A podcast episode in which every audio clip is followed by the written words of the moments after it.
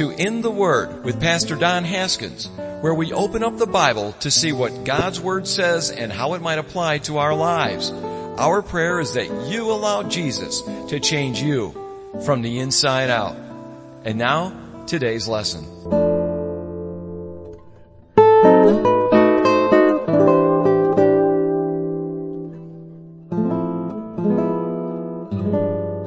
Philippians chapter 4 verses 1 through 9. Paul writing, he says, Therefore my beloved and longed for brethren, my joy and crown. So stand fast in the Lord, beloved. I implore Euodia and I implore uh, Syntyche to be of the same mind in the Lord. And I urge you also, true companion, help these women who labored with me in the gospel, with Clement also, and the rest of my fellow workers whose names are in the book of life. Rejoice in the Lord always. Again, I will say, rejoice. Let your gentleness be known to all men. The Lord is at hand. Be anxious for nothing, but in everything by prayer and supplication with thanksgiving, let your requests be made known to God. And the peace of God, which surpasses all understanding, will guard your hearts and minds through Christ Jesus. Finally, brethren, whatever things are true, whatever things are noble, whatever things are just, whatever things are pure, whatever things are lovely, whatever things are of good report, if there is any virtue, if there is anything praiseworthy, worthy, meditate on these things. The things which you learned and received and heard and saw in me, these do, and the God of peace will be with you. Father, I pray that you bless this time. Anoint my mind, my heart, my tongue to be able to articulate your word in such a way that we can grow, that we can draw closer to you, that we might know you better when we leave this building today than we do even as we stand here right now. Be with us, teach us. Lord, those areas in our life that are hard, that are, are ingrained, that are not in line with you or not in concert with you. Father, I pray that you would allow each one of us to honestly come before you and say, Lord, if there's anything in my life today that you're going to speak into that is not right with you, and you want to uproot it, and you want to do a work in my life, God, give me the courage, give me the boldness, and give me the strength to do just that. Because Lord, I want to draw close to you. May that be every one of our prayers in this room. May we not be the same person when we leave this place as we are right now, but may we be changed into a, a man or a woman that's, that's closer to you as we leave the building today. Change us, mold us, shape us, teach us, grow us, Lord convict us, encourage us. Give us insight as only you can by the power of your Holy Spirit. Be with us this day and bless your word. Root it deep into our hearts that it might transform our lives in Jesus' name. Amen. Amen. All right, you may be seated.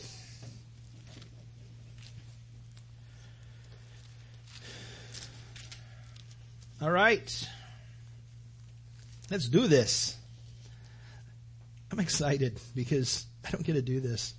Um, it's really, really hard to do this in the hotel room, like I've done the two times that I've had to do, because it's really weird and you, you're, there's nobody there. And when you say something that you think that might be funny, you can't laugh. You know, I mean, it's just, if there's something serious, it's it's it's it's hard to just talk in a hotel room. But uh, I'm blessed that God has given us a tool like that. I think Paul would use a tool like that. That's what we're reading today, the book of Philippians. It's a letter that Paul wrote to the Philippians. He wrote it to them in response to the love that they had and gave to him by supporting him in his time of prison and, and, and reaching out to him and, and supporting him. And they sent a letter by a, a man by the name of Epaphroditus Epaphroditus. And, and Epaphroditus, uh, he, he brought the letter to Paul and even at the peril of his own life. He became sick, almost even unto death. We read back in chapter two, I think it was. And, and almost to the point of death. But now Paul writes a letter back to the believers in Philippi. And so sometimes we can, we can make the Bible be something so distant from us and go, wow, it was something that happened way such a long time ago. And yes, it did, but, but sometimes we distance our, ourselves from it and we, we kind of keep the word at arm's length because we don't, it's, it's almost like we can't appropriate it to ourselves. We can't, we can't bring the Bible up to date to us, you know, and, and, and have something that would be like unto this. And, and it's in that that I would say what we did last week with a message via, you know, the, the, the TV. I think if Paul had the opportunity, don't you think Paul would have done something like that if he was, he couldn't be there with the Philippians? Don't you think if he had the capacity to actually have an iPhone, you know, in the, in the jail cell with him, you know, and hey guys, I love you guys and I pray for you. Unceasingly do I pray for you. I love you guys. And here's what I want to share with you. I want to encourage you guys today. And now here, Epaphroditus, take this, take it back and put it on the screen so they can, they can see me. They can hear my heart for them. And, and so I look at that. This is, that's what Paul did with this letter. He said, send this, take this letter, Epaphroditus, and, and take it back to the believers there in, in Philippi. I, I love those guys. I love those brothers and sisters and encourage them with it. And, and, and, and go and, and he's going to say a, a, little bit here, and we, we read a little bit here, but he's going to take this thing back and, and share with the believers. I love them. You know, would Paul have been there in person if he could? Of course he would. And, and so I look at, you know, the book of Philippi, you know, and uh, Philippians, and and I look at that, and it's much like what's going on right now. I'm blessed to have Kevin here to be able to take my place when I'm out of the pulpit. But man, I'll tell you, I miss you guys. I miss being here to articulate the word to you guys. And it's hard to not be here. And, but I know it's a season. It's only for a season. You know, the questions that I think hopefully are starting to wane away that I'm sure at, there was a time where some of you were going, wow, is he ever going to come back? Well, here I am. I'm back. I'm not going anywhere. I will be back. And, but the thing is, never doubt. As, as Paul had a heart for the Philippians, that's my heart for you. I love you guys. I'm not leaving you. I'm not, I won't leave you. I'm going to teach you. I'm going to do what I can do. I'm going to encourage you. I want to love you guys. I want to pray for you guys. I want to be here for you guys. But sometimes it's un, I'm unable to do that. But as time goes on, I'm going to start to come back around, like it or not. I'm going to be back. So you know, I, you're going to you know, you're going to see me a whole lot more. But I, I love this book of of the Philippians the Philippians that Paul wrote. This is a neat passage for me to be able to teach because there are certain things that I, I, I want to encourage you with. I've been away from you and, and yet there's been a couple Wednesdays, there's been a couple Fridays that I've been able to meet with some of you guys, and uh, some Tuesday nights, you know, in the men's study that I've been able to come back. And uh, actually, I think the last two Tuesday nights, or was the last two? Not last one, two before that. The two before that, I was able to come. I actually, uh, my father-in-law Dick picked me up at the airport and came over here and you know got out of my uniform and was able to sit and, and hang out with you guys and, and and go in there and just glean. But I, I at this and here's a cool passage. And I feel bad for Kevin because this is a really cool passage. you know, he doesn't get to teach this passage. He might come back and teach it and probably say, well, now Pastor Don taught, taught it last week, but this is how it's really supposed to be taught. Okay? He might say, I don't know. Therefore, my beloved and longed for brethren. You hear that? You hear his heart? That's my heart. and, and when I was studying for this, I'm going, my goodness, these are my words, Lord. These are my words from my church. These are my words from my family. Therefore, my beloved. and longed for brothers and sisters. My joy and my crown. That's who you guys are.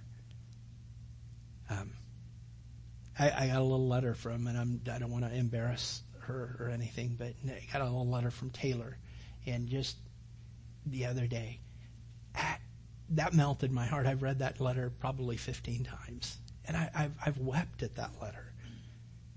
This is this is like a daughter of mine, and and and I get the opportunity to, to, to love you guys and to minister with you guys and, and the worship team. I, I almost feel, you know, like I'm intruding to get back on the worship team and yet I, everybody is so gracious and, oh no, come on back in, come on in, you know, do it. Come on, come on, come on. And I'm okay. I, I love coming back in because I love that family. I love that worship. I love the worship team. I love being together. It's kind of bummed me out that we weren't all together today, but I long for the day we're going to be able to do it again. The thing is, is that this is what I love. You are my joy, my crown. You're it. You might go, I don't really feel like a crown. Well, you are. To me, you are. Paul says, You guys are my beloved, my longed for brethren, and, and my joy and my crown. I, I identify with that. And then he and then he begins to encourage them. As I want to encourage you. So stand fast in the Lord. My beloved. My loved ones. Stand fast. Kind of the oxymoron, right? Like jumbo shrimp. You know. What's that? Government intelligence, yeah. Stand fast. Quickly. No, it's be resolute. Stand fast in these things. Be quick to stand. Be quick to stand in your faith. Be quick to stand as a believer of the Lord Jesus Christ. Be quick to stand and stand fast. Don't let, don't let someone knock you down. Eh, stand fast in the liberty that the Lord has given to you. Stand fast in the faith. Stand fast in the Lord Jesus Christ. Stand fast in the knowledge that you have not only me, but Pastor Kevin that loves you guys so much. Stand fast in the knowledge that you have people that are on your side, people that are praying for you. You got people in the flesh, you got you got the Lord in the spirit that loves you. Stand fast in that. Stand fast and be resolute. Don't don't don't cower away. Don't don't allow yourself to be knocked down. Stand fast. Stand fast. And, it looks like that, and, and I, I, I looked at verse 2 and I thought, well, I'm glad, Lord, that, that I, I'm not coming back, that I have to actually point out to anybody that there's a conflict going on. But there is a conflict going on in Paul's church, in, in Philippi. Euodia and uh, Syntyche. Uh, they're I, I don't know what it is. Yodia, her name means fragrance, and Syntyche means fortune. so I don't know if it's Yodia had some perfume that Syntyche wanted to buy, and she said no. Or I don't know. it's been a while. That's my attempt at a joke, okay? Here's the thing. There was a problem. But Paul, Paul pointed him out. He, he named him. He says, Yodia and Syntyche I implore Euodia and I implore Syntyche to be of the same mind in the Lord. Hey guys, we're on the same team. I'm blessed that I don't have to come back and say that to anybody and I'm going, oh Lord, thank you that I don't have to teach on two in reality. But in message and in encouragement, anytime we have more than two people as a part of a church, there will, there is opportunity for conflict. There will be conflict. And, and here's what Paul's doing. He's saying, Euodia and Syntyche, I don't want to pick sides. Here's what I want to do. I just want you to be of the same mind. I want you to be of the same mind in the Lord, not just the same mind. He added that in the Lord. Because here's the thing. You might, we have a big, uh, problem that I see going on in the, in our nation, especially right now. I hear it on the news, you hear it on the news, you hear it on talk shows, you hear it, uh, out there where someone, especially we heard it around, you know, the, the, the time of the Kavanaugh confirmation hearings, you know, in the, the, the Supreme Court, where someone says, well, my truth was this. His truth was something different. No, there's one truth. There isn't a whole bunch of truths. There's one truth. And, and the idea is, what I'm saying here is that when Paul says, be of the same mind in the Lord, he's not saying don't be of your own mind and uh, Euodia and Syntyche, you be of your mind, because there's always going to be conflict if you are resolute instead, you know, uh, you know, uh, stubborn in the way that you're thinking and stubborn in the way that you're thinking, Syntyche. If, if you're not going to to, to bend to each other, if you're not going to bow to one another, if you're not going to uh, uh, have patience with one another, and you're going to become so rigid in your dogmatism, in what I won't say dogmatism, but in your your views, these views will never meet. And so Paul says, so be of one mind in the Lord, not not in yourselves, but in the Lord. Now, what that does is that it tears down, oh man, I can't hold on to something of bitterness. I can't hold on to some anger. I can't hold on to something, well, Syntyche, if, Lord, if you only knew what Syntyche did to me, you know? Or Yodia, uh, you know, Yodia did this or she said that. Stop it. In the Lord. In the Lord. When he, when he, when he tags that on, he's saying, okay, this removes your flesh from the situation. We got to do it in the spirit. You can't do it. I can't do it. Sometimes we, we can't have a meeting of minds sometimes when we are only relying upon our, our point of view and our fleshly point of view. But when we come to a place where we go before the Lord and say, Lord, not my will, but yours be done, Lord, help me to see it your way. Guess what? You get two Christians that have that same heart, guess what? They're going to come together again. And they're going to work together again. And they're going to be blessed together again. And they're going to bless the Lord. But as long as they hold on to their point of view or their truth, well, my truth is this, my truth is that, and these truths, it's my truth and it's your truth, and they never, the twain shall never meet. But in the Lord, they will. In the Lord, the Lord has one way. I am the way, the truth, the life. I am the truth, Jesus says. There's only one way. One truth and one life. No one comes to Father except through me. So here's the thing. When we come to the Lord and we bow our will before the Lord and say, Lord, not my will, as Jesus said, but yours be done, we're able to to resolve conflicts very quickly. Now, it might not be resolved the way that your flesh would want it to be resolved. We're going to see that here in just a second. Sometimes God will do things and we're, we may not like the way that He does something. But in the end, when we're in heaven, well, we'll look at that here in a second. We're going to understand He had a plan through it all. He had a plan through it all. So he goes on, he says, I, I want you to be I want you two gals to be of the same mind in the Lord. And I urge you also, true companion. He's talking now to Epaphroditus. I urge you now, Epaphroditus, help these women who labored in the Lord, who labored with me in the gospel, along with Clement also, and the rest of my fellow workers whose names are in the book of life.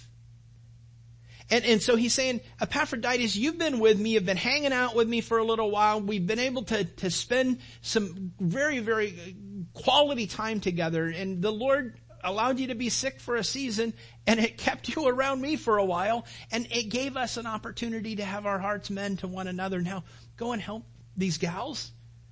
Help Clement who's there teaching. Help, help my fellow workers in the gospel. Go back and help them to grow and help them to, to be used of the Lord. Help them to go. Clement is most likely uh, uh, the writer of, of actually two other Corinthian letters that we, we don't have access to right now. Probably the same Clement who actually kind of became the pastor in Rome. And, and so Paul, he says, hey, go back, Epaphroditus, and help these guys. Again, to be of the same mind in the Lord and to grow in the Lord. And then he breaks off into this in verse, verse four. He says, rejoice in the Lord always. And, and I, I know I glossed over, I, I don't want to gloss over this real quick. Whose names are written in the book of life.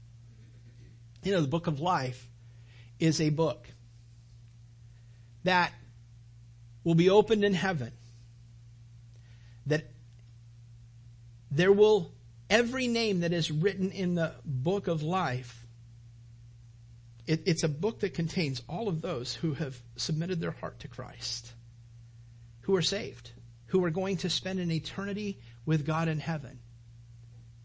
But there are those names in this world today. There might even be a name or two in this room that are not yet written in, the, in that book of life. And if your name's not written in that book of life, you will not be in heaven. And, and as Paul said to the, to, to, uh, Epaphroditus, help these, help these women, Epaphroditus, who labored with me in the gospel. What was the gospel? What was Paul doing? He would go from town to town and he would preach the gospel. Gospel literally means good news. The good news is that God loved you so much and we can even re, kind of rephrase it to understand what's going on.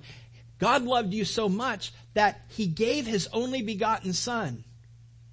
That whoever's name is not written in the book of life that chooses to have their name there and receives him will have their names put in the Lamb's book of life. He died for you. He, he sacrificed himself for you. God loved you so much that he was willing to sacrifice his son in order to pay for your soul, in order to have your name written in the book of life. But he will not write your name in the book of life without you desiring it. You don't want to go to heaven, you don't have to. It's called choice. So the ball is in your court, the ball's in my court. Jesus Christ came to save sinners of which I am a sinner. Paul says, I'm, I'm the chief of sinners. Eh, eh, but here's the thing. Jesus came to pay for that sin. And he died for me and he gave me life. The gospel is, hey, my sin is gonna buy me hell. My sin is going to buy me separation from God for all eternity. My sin is going to buy me my name not being written in the Lamb's book of life, in this book of life that is being spoken of here. That when it's open, every name that's written in there will be in heaven for all eternity. A name that is not written in there will never be in heaven. There is no hope. There's not an, an opportunity that once you die, someone can actually pay money, or do some service, do some things for the church, do some things for God, go and do some things for the homeless, go and do some things for the unfortunate, in order to, to do something, in order to have your name, who is passed on, to be transcribed into or printed into that book of life. We can't do that. I can't I can't make you go. I can't put your name in the book of life. That is a choice that you have to make. And so the, the gospel is God made a way for you to do it. The good news is that you can go to heaven if you want to. And Paul says, man, that's what my whole MO is, man. My whole modus operandi, my whole heart. This is the reason I exist is to go from town to town when I get in front of people is to tell them, hey, you can go to heaven too, just like me. You just got to accept Christ the way I've accepted Christ. Have Him forgive you of your sins as He's forgiven me of my sins. I'm not asking you to do anything that I haven't done myself. That's the job that we have as believers today is to go into all the world and preach the gospel. That's what Jesus said. That's called the Great Commission, right? We know that. Go into all the world and preach the good news. The good news is that mankind can be saved because Jesus Christ paid the price. But unless you receive that gift of eternal life, your name will never be written in the Lamb's book of life. And so that's what Paul's saying. We all work together. We had one mind, right? Implore Euodia and Syntyche to have a mind that brings them back to a place where they can work together because the devil would love to get in the details. The devil would love to go in and separate. The devil would love to go in and cause discord and destroy what greatness God was doing through us. There's a lot of people whose names are in the book of life because we all work together. And it's going to be an awesome time. And so, so Paul says in verse 4, he says, now, here's the thing. I gotta hurry. Rejoice in the Lord. And again, I say, rejoice.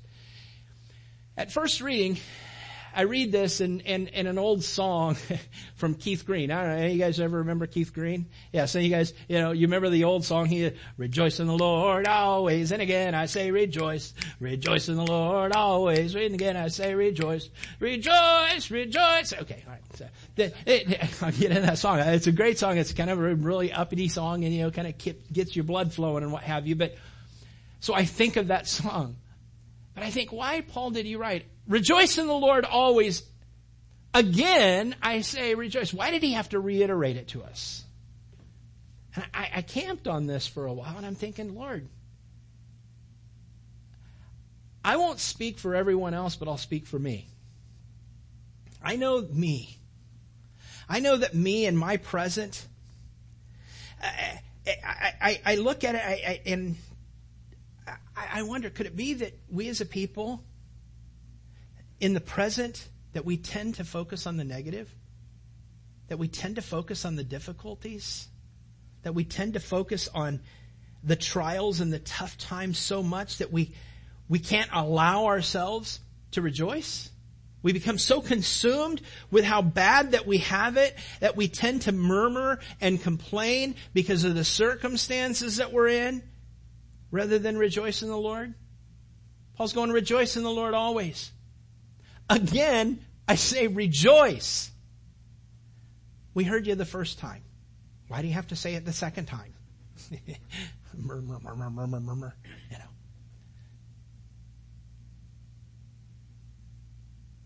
know. We do. We, we, we tend to, uh, well, maybe I should just say myself, but no, I'll include a lot of us.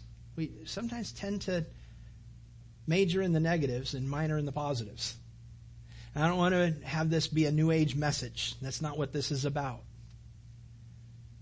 The point is, do we reflect on the good that God has done in our life or do we reflect on the present bad things that happen that we're enduring at the time? Maybe you encounter an unpleasant circumstance or a time in your life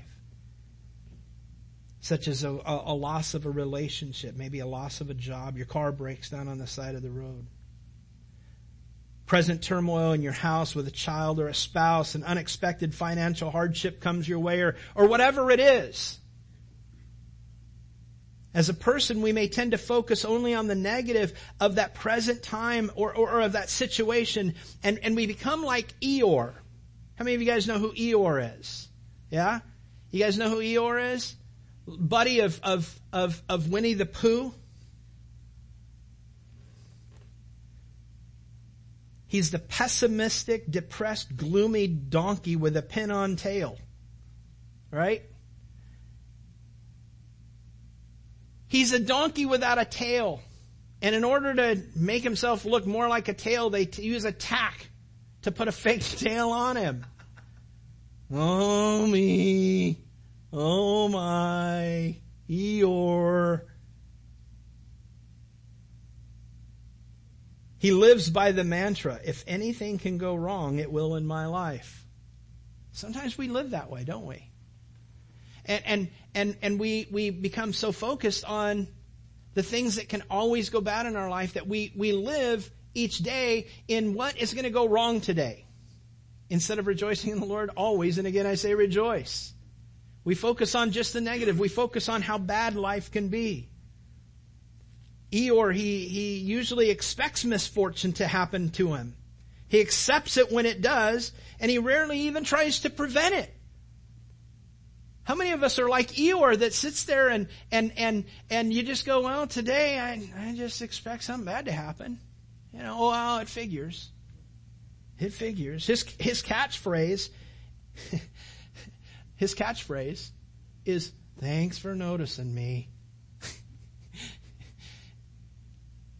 Oh, I'm Eeyore. Thanks for noticing me. It figures. If it's going to rain on someone, it's usually me. You know someone like this? Every one of us probably knows something like that, right? The harder question is, does this kind of ring true in your own life? A couple days ago, I called scheduling uh, for the airline I work with, and and uh, it was on Thursday, and I I had just finished up six days of being on reserve, where I flew not one day, and that was torture, because I sat in a hotel until two o'clock every day because that's when I had to check out, never knowing what my day consisted of because they could call me. You know, most of my days I'm on duty from five o'clock in the morning until seven o'clock at night. But there was a few days in there that I was on duty from 10 o'clock in the morning until 11 o'clock at night. And I took pictures, sent them to my wife and my father. And I think I sent them to you, Dad, and my son, that uh, showed a picture of what Charlotte Airport looks like at 11 o'clock at night. I can roll 15 bowling balls down those hallways and I'm not going to hit anyone. It's just blank. I have two pictures that I look the extent of a full on terminal that usually has thousands of people in it and I saw one person all the way at the end and that guy had just got done cleaning up his booth and he was going home. And I'm like, what am I doing here? Why does the airline have me here at this time? Kind of hear what's going on in my voice there? the end of my six days on Thursday, I called them and said, Hey, uh, every day I'd call them and say, Hey, do you have any flying for me? No, no, we don't have any flying for you. All right. Okay. You know? And when, when that happens, when I'm at my base, which my base is in Charlotte, I actually have to pay for my hotels. That gets expensive at four, 45 bucks a pop. Now granted, I get a little bit of a break, but this is not a nice hotel. You know, it's not one that you'd want to, honey, let's go to North Carolina and let's stay in this hotel. No, my wife would not be happy. No, this is not a break. you know, here's the thing. It cost me 45 bucks a night to stay there. Six nights in a row I had to stay there. And I'm like, oh man, this is killing me financially. I want to fly. When I fly, they pay for my hotels. And I stay in nice hotels. I don't stay in nice hotels when it's on my dime. I'm not going to spend that kind of money on a nice hotel. So here's the thing. I, and then they, they say, all right, the latest you can check out is two o'clock. So I get to check out. I get to go in after 11 o'clock at night and I have to check out at two o'clock the next day. Go back to the terminal in my uniform and sit in a crew room and watch the paint dry. Well, it's been dry for years because it's old. You just sit there and you just wait for your phone to ring. Every time the phone rings, oh, it's my wife. No, I don't do it that way. no, I didn't do. I don't do that. I did not do that. Okay. Here's the thing. I you look. at Oh, it's not. It's not scheduling. Sometimes it was scheduling. Hello. Mount Haskins three three six two zero. Oh yeah, hey Don, how you doing? I got schedule change for you. Oh, okay, good, good. What, what do we got? Flying? Uh, no, no, you're uh, just duty tomorrow. Uh, you start at 10 and you get off at 11. Well, now that's not nice. Okay, all right. You hang up. Oh, tomorrow I'm going to be here till 11. Today I was only here till 7. So I, have already, all day, oh, man, I'll tell you, I was talking to my wife every time she called. I'm sitting here at the airport doing nothing. Wish I was flying. That's, what did they do? They, they hired me on, they trained me to do, and here I'm not doing anything, you know. and, and then I'm thinking, all right, here it's the end of my time. I had put in, a couple weeks ago, I had been, I had been putting in for time off so that I could teach here last weekend. The sixth and the seventh, I wanted to be off so I could be here and teach. And I there's a certain way you got to type in, you got to type an email to them and say, "Hey, GCOM, General Communication, hey, can I have my sixth and seventh day off or my 16th and 17th day off. I want to switch those two days so I can be home on the weekend because I wanted to teach. I wanted to be here with you guys. I heard nothing back. Did it again, heard nothing back. I did it four, maybe five times. Didn't hear anything back. I just figured, okay, no big deal. I just gotta have to work six days in a row. That's fine. But towards the very end, my last day, I go in and I call I call them scheduling and I say, hey, I've been on for six days. Can I get off an hour and 45 minutes early so I can catch a flight home? I've been on for six days. I just want to catch a, a flight home so I can be with my family. And the scheduler said, oh, hi, uh, uh, hi, Don. Um, yeah, actually, you've only been on for four days. I said, no, I've been on for six. Been here for six. Yeah, no, no, we show you only on the schedule for four. Right. She goes, but I'll see if I can let you off. And I, and I couldn't let it die. I said, uh, I'm sorry. Actually, I've been here for six, six days. And she says, the numerous emails that you sent us to have off, we saw them. We approved it.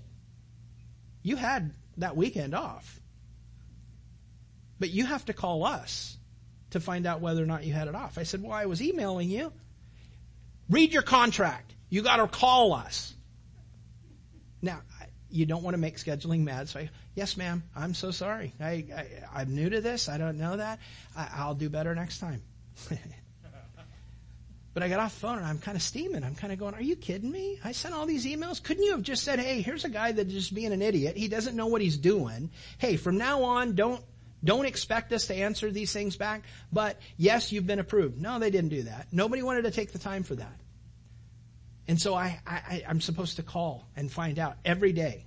Hey, did I get it off? Uh, we haven't, we haven't done it yet. Call back tomorrow. Call back later on today. All right. Call again. You keep calling until they just go, would you quit calling us? Doesn't make any sense. I'm venting. Sorry. The thing is, I had it off and I was grumbling and I was complaining. And my wife finally got sick and tired of me grumbling and complaining. She's going, you fly jets. I know, not this week I didn't.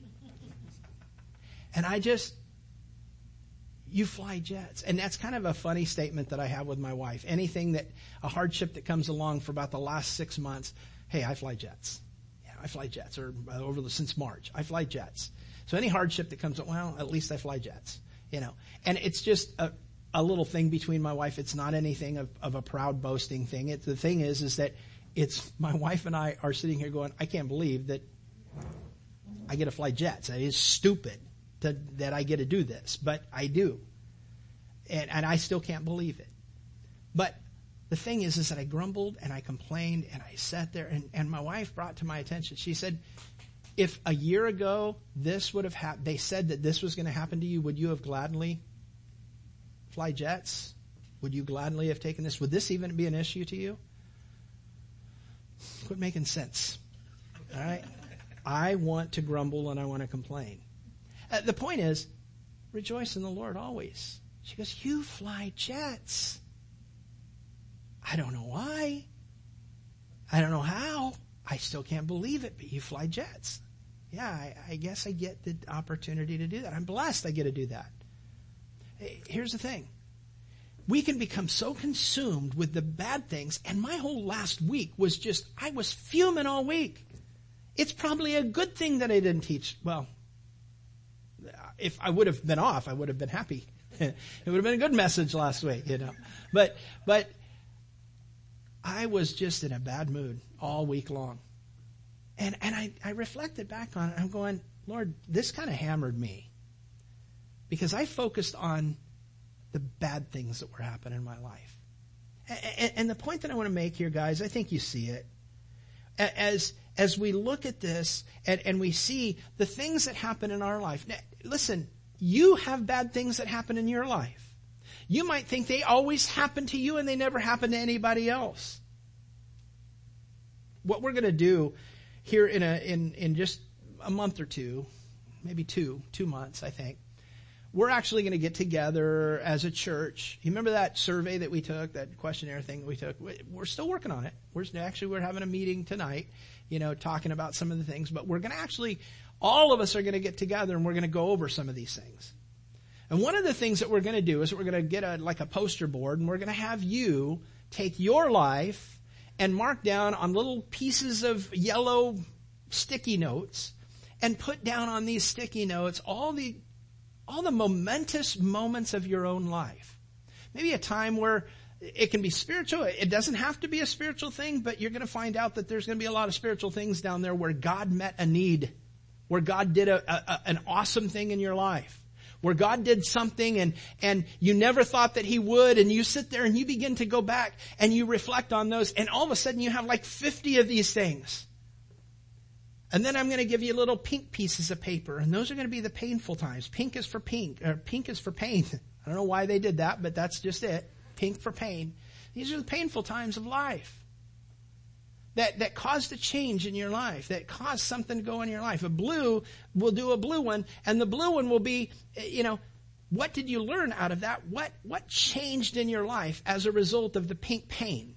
You know? And so there's, what it is, is just kind of an evaluation of your own life. It's you taking stock of your own life. And here's the thing. It's very elementary. Very elementary. We'll get into it a little bit more, but here's the thing. As you start putting this stuff down, and I'm going, why am, I, why am I doing this? I'm wasting my time doing this. Come on, I'm a pastor. I don't need to, I understand everything that happened. No, guess what? You go back and you begin to look at all of the things that God has done in your life. And I open that little piece of paper every once in a while and I look at it and I go, God, you've been good to me. You have been so good to me. Look at what you've done in my life. And I think that's what Paul's getting at here. He's saying, rejoice in the Lord. In the Lord always. And again, I say rejoice. I say rejoice. Rejoice in the Lord. If nothing else, your life is in the pits. Your life is destitute of finances. Your life has no relationship. You have no job. You have nothing. But you have the Lord. Can I tell you? And can I encourage you with this? I don't, I don't mean to minimize those things because those things are tough, aren't they? If you have the Lord, you have everything. You have everything.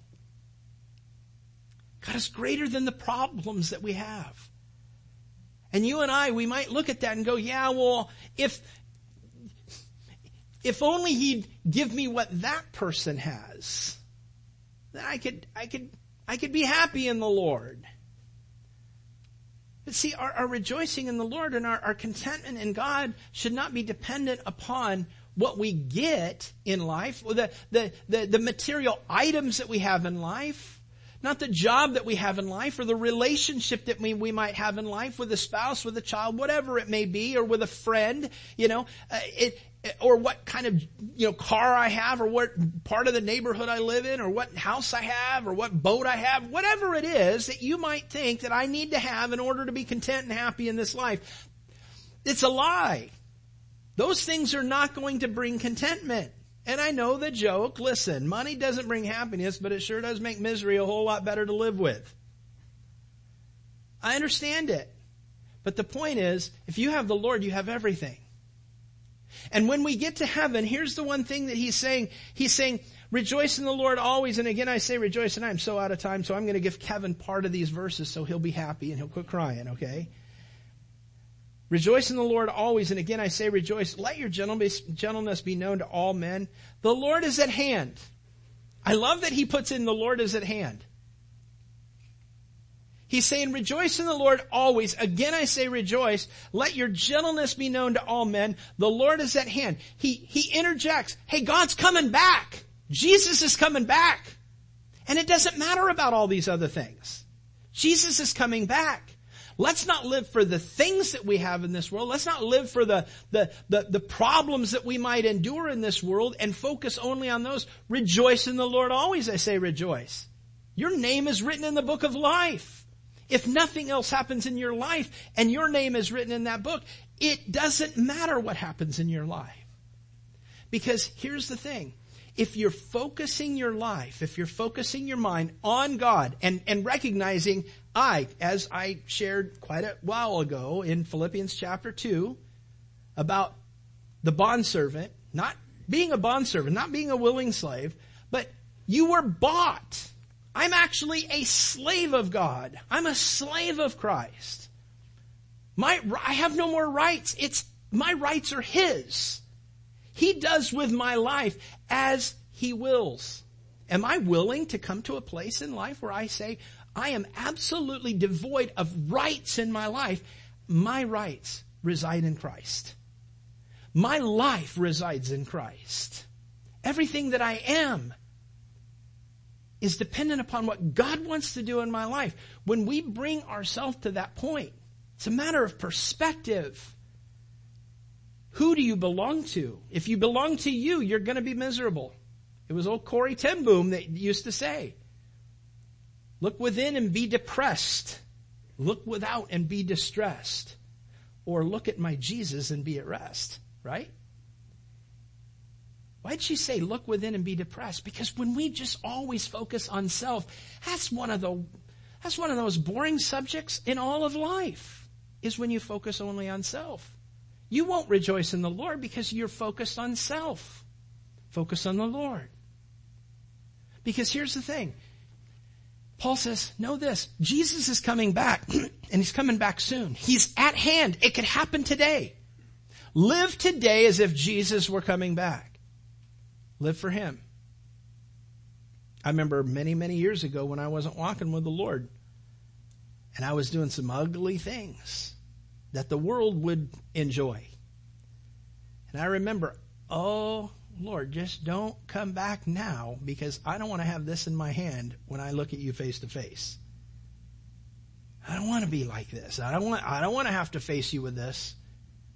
And, and, and so here's the thing instead of coming up with a logical conclusion, well then get the thing out of your hand and get away from it. No, I enjoy it too much. I'm just going to bank on the, the Lord's not going to come back today and I'm not going to have to answer for it. You know, it's a horrible thing. But when you devoid yourself of, of the things that are you, and now mind you, we're going to deal with this our whole life. Your whole earthly life, you're going to, you're going to be battling the flesh. There's a battle Paul talks about between the flesh and the spirit. Constant. It's going to always be here. One day, when we're in heaven, that battle's going to be over. Can't wait for that day. But until that day comes, you're going to have a battle. The thing is, who's going to win the battle? Flesh? Selfishness? Self? If that's the case, you're going to live a miserable life. As Corrie ten Boom says, you look within and that's who you focus on. You're going to be depressed. If you struggle with depression, is it because you're you, you care more about what other people think? Care about what your friends think? Care about what your parents think? Care about what your, you know, teachers think? Care about what your coworkers think? Care about what nobody that is even remotely a friend with you. Think about it. We oftentimes operate our life because we don't want the public to look down on us. Who's the public? They'll forget your face tomorrow. One thing that I, see in the terminals is I, am amazed, and I, probably some of you guys have done this. You've been in a very big crowd. And I would encourage all of you to do this. When you get around a big crowd, look at every single face that you can look at. And I, I do. I just look at faces as I'm walking through. Walking through the airport and just seeing thousands upon thousands and thousands upon thousands of faces every single day. And to recognize, God, you created every one of these individually. Every one of these people are individuals. There's no face that looks exactly like the next face. There's some similarities maybe, but everybody's different. And, and here's the thing but here's, here's the thing. Not one of these people know who I am. Not one of these people. They'll forget me. I can trip and fall. They'll go, oh yeah, I saw a guy that flew airplanes. He tripped and fall, fell in front of me. They'll never remember my name. They'll never remember who, they don't care about me. Why do we live for the world? God will never forget your name. God will never forget you. Live for the Lord. The Lord is at hand. Rejoice in the Lord always. And again, I say rejoice. Let's not focus on self. Look without and be distressed, she said. It's because when you look around, you can be really, really, really distressed, especially right now in the political climate that we have right now, right? If you're a Democrat in here, you're a Republican in here, you know, that I even said that there might be both of them in here makes some of you guys nervous. I don't want to know because I don't want to not like them anymore. Stop it. You become so distressed when you look around. Listen, God died for the Republicans. God died for the independents. God died for the Democrats. The designer of the Green New Deal, he died for her too. He died for everyone. And He loves us. Here's the thing. Doesn't mean you have to agree with everyone. The point is, quit looking around for happiness amongst the world. Look to Jesus. Because that's where you're going to find rest. That's what Paul's getting at. I don't have time to go through any more of this, but I would encourage you to read this and understand that what Paul is saying here is he's saying, I want you to, to recognize that you have been saved. Your perspective in your position with the Lord. Recall the good that He has done to and with you. And that's one thing that I can't wait until we do do these, these papers, these boards. Because I'll refer back to it. Hey, go back to your board. Look at the good things that God has done in your life. As a pastor, I get the opportunity to hear a lot of people that will come to me and go, well, this is the bad things going on. These are the hard things. This is what's going on. And, and a lot of discouragement can come.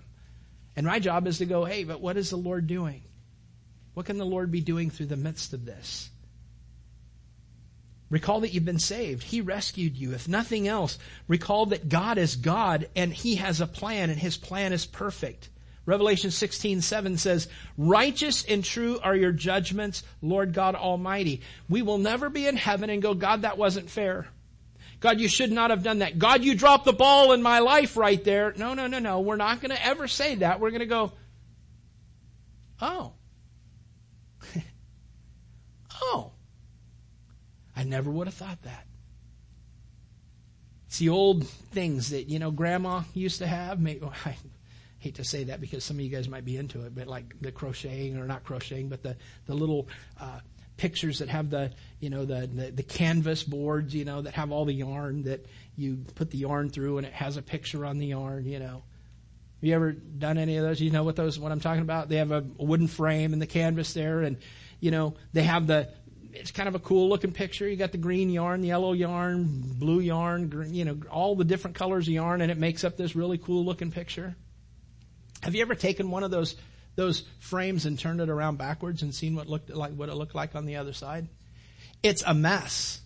It's a bunch of little hairs that are just all just like this. Can you can you see the picture? Absolutely not. You don't know what it looks like. It's just a tangled web of colors.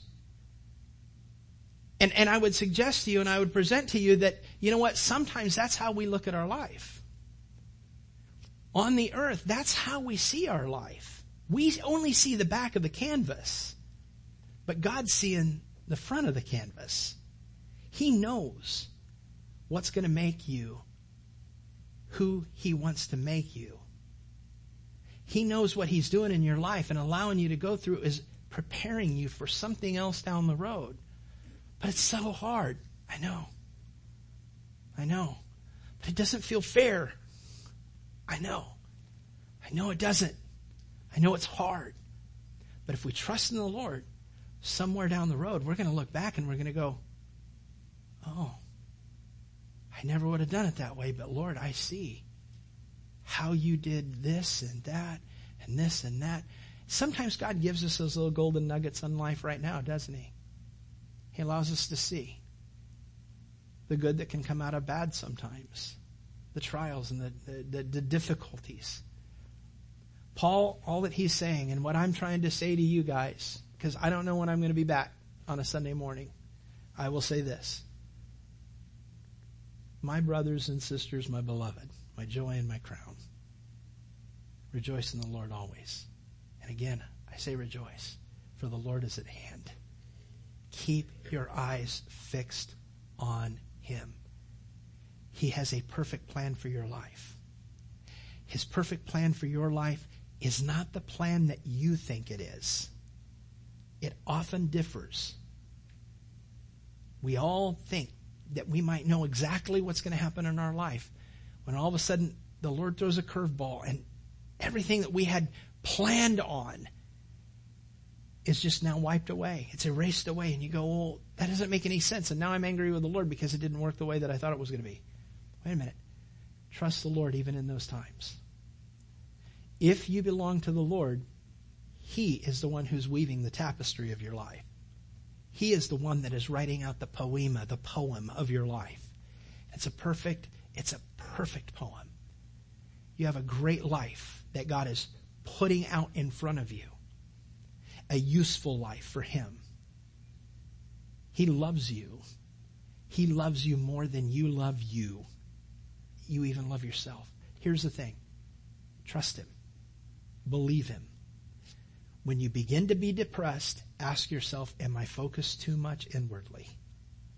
If you start to get anxious and get distressed, ask yourself, am I looking at the world around me and I'm, am I trying to please other people? And if either one of those things are happening, slow down and go, Lord, center my vision back on you. Because Lord, I don't want to be depressed. I don't want to be distressed. Here's what I want to be. I want to be rejoicing in you because Lord, you could come back today. And I, I want to, I want to, I want you to be proud of me today. I want to live for you. I want to live for you. I want to crack a smile on your face. I shared it in worship. Lord, have you ever thought about God that way? God, I want you to look at me as, as I know my dad did, as I do with Nathan when he does something good when he does something that I'm just so proud of, I just sit here and my heart swells with pride over my son. I just, not, not a bad pride, but in a loving heart, just going, that's my son. He did this the right way. Good job. I'm so proud of you. I'm so, so proud of you. He just got his pilot's license the other day. He's a pilot. Don't go flying with him yet. Okay? I'm just joking. Here's the thing. I'm so proud of him. Not just because of the accomplishment, but because I know the road that it took for him to get there. And, and I know it was difficult. And I know he had a couple of hurdles that he had to go through. And I know he was scared through some of those hurdles. But I see that he conquered it. And he crushed it. He did a great job. And I'm like, hey, what a life lesson. I'm so proud of you. I heard it on an airplane. He told me, he called me on the airplane. I just was coming, I wasn't even landed yet. I wasn't flying. okay. I was actually a passenger going from one base to another. They were repositioning me to go and fly another airplane. But I was going from one place to another, but I was on final and my phone came alive and it rang. I'm like, okay, this is kind of a compromising place or kind of a, a you know, a, a time where as a pilot, should I pick up the phone when I know that my phone's not supposed to be on? And what are all the passengers going to think? But I saw it was Nathan. I'm going, I don't care what they say. Hey, how you doing? Dad. Yeah. Hey, I just wanted to call and let you know. I did it. I passed. I started crying. I was so proud of him. And, I, and God gives me those kinds of visions, and hopefully He gives you those kind of, of times in your life where you go, God, when I talk to you like that, when I, when I say, hey, God, thank you. God, do I bring tears to your eyes? And, and you look at me and go, good job. You did, good job. God is not against you. God loves you. He is passionate for you. You are his kid. Live like it. He's not there to hurt you. He's there and he loves you and he has a plan for your life that make sense? Rejoice in Him. Father, thank you so much for being how good you are. God, you are the Almighty. You're the creator of all things. You don't need us, and yet you choose us. You don't need anything that we can offer in order to be any more God than you are, to be any more happy than you are, to be any more powerful as you are. You need nothing from us to be anything more, to be any more complete than what you are. And yet, Lord, you choose to love us. You choose to forgive us. You choose to desire a relationship with us. That blows my mind. Because I know me. If I were you, I wouldn't really love me like you love me. And I'm so thankful, God, that you are not bound by my ways. But you have your own ways. And you love us. You love me still. You love us.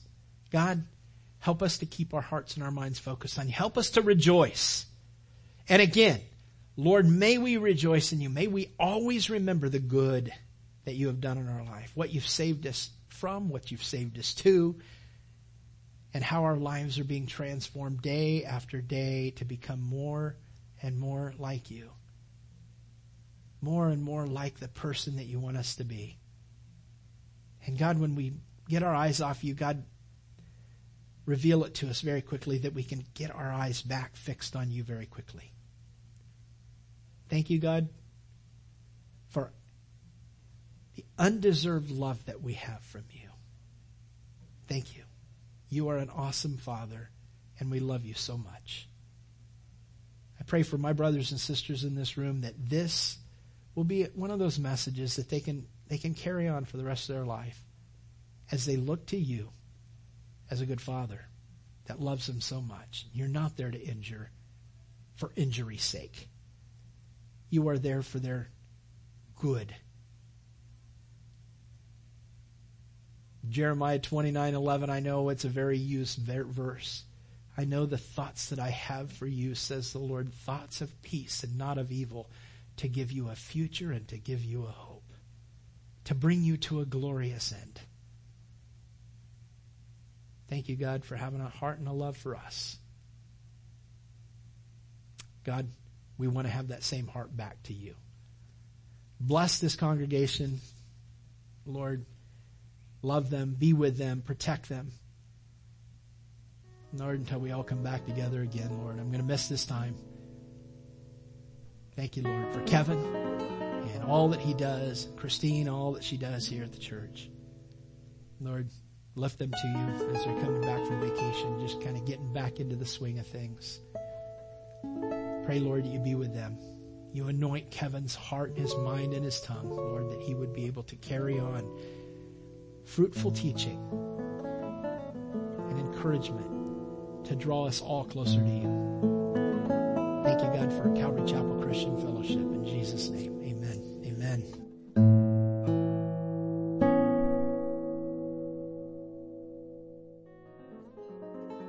Hey, thanks for listening. So, did Jesus cause a change in you today? Or do you need prayer? We'd love to hear from you. Please contact us by visiting our website at calvarychapelcf.com or call our office at 941-926-3717. That's 941-926-3717. Again, thanks for listening to In the Word with Pastor Don.